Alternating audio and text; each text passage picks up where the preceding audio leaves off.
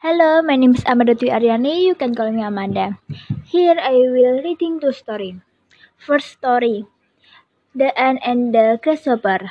In the field in the summer, a grasshopper was singing and then and uh, dancing. Then he saw an walking in front of him carrying a corn. The grasshopper offered the ants to join in, in but the ants refused on the grounds that they wanted to gather food for the winter. Then the grasshopper continued its activity.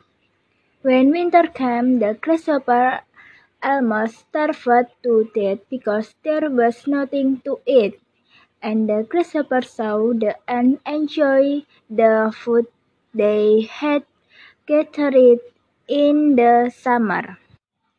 Second story The Goose with Golden Egg. One day, a husband and wife had a goose that lay golden egg every day, but they think they are not rich enough.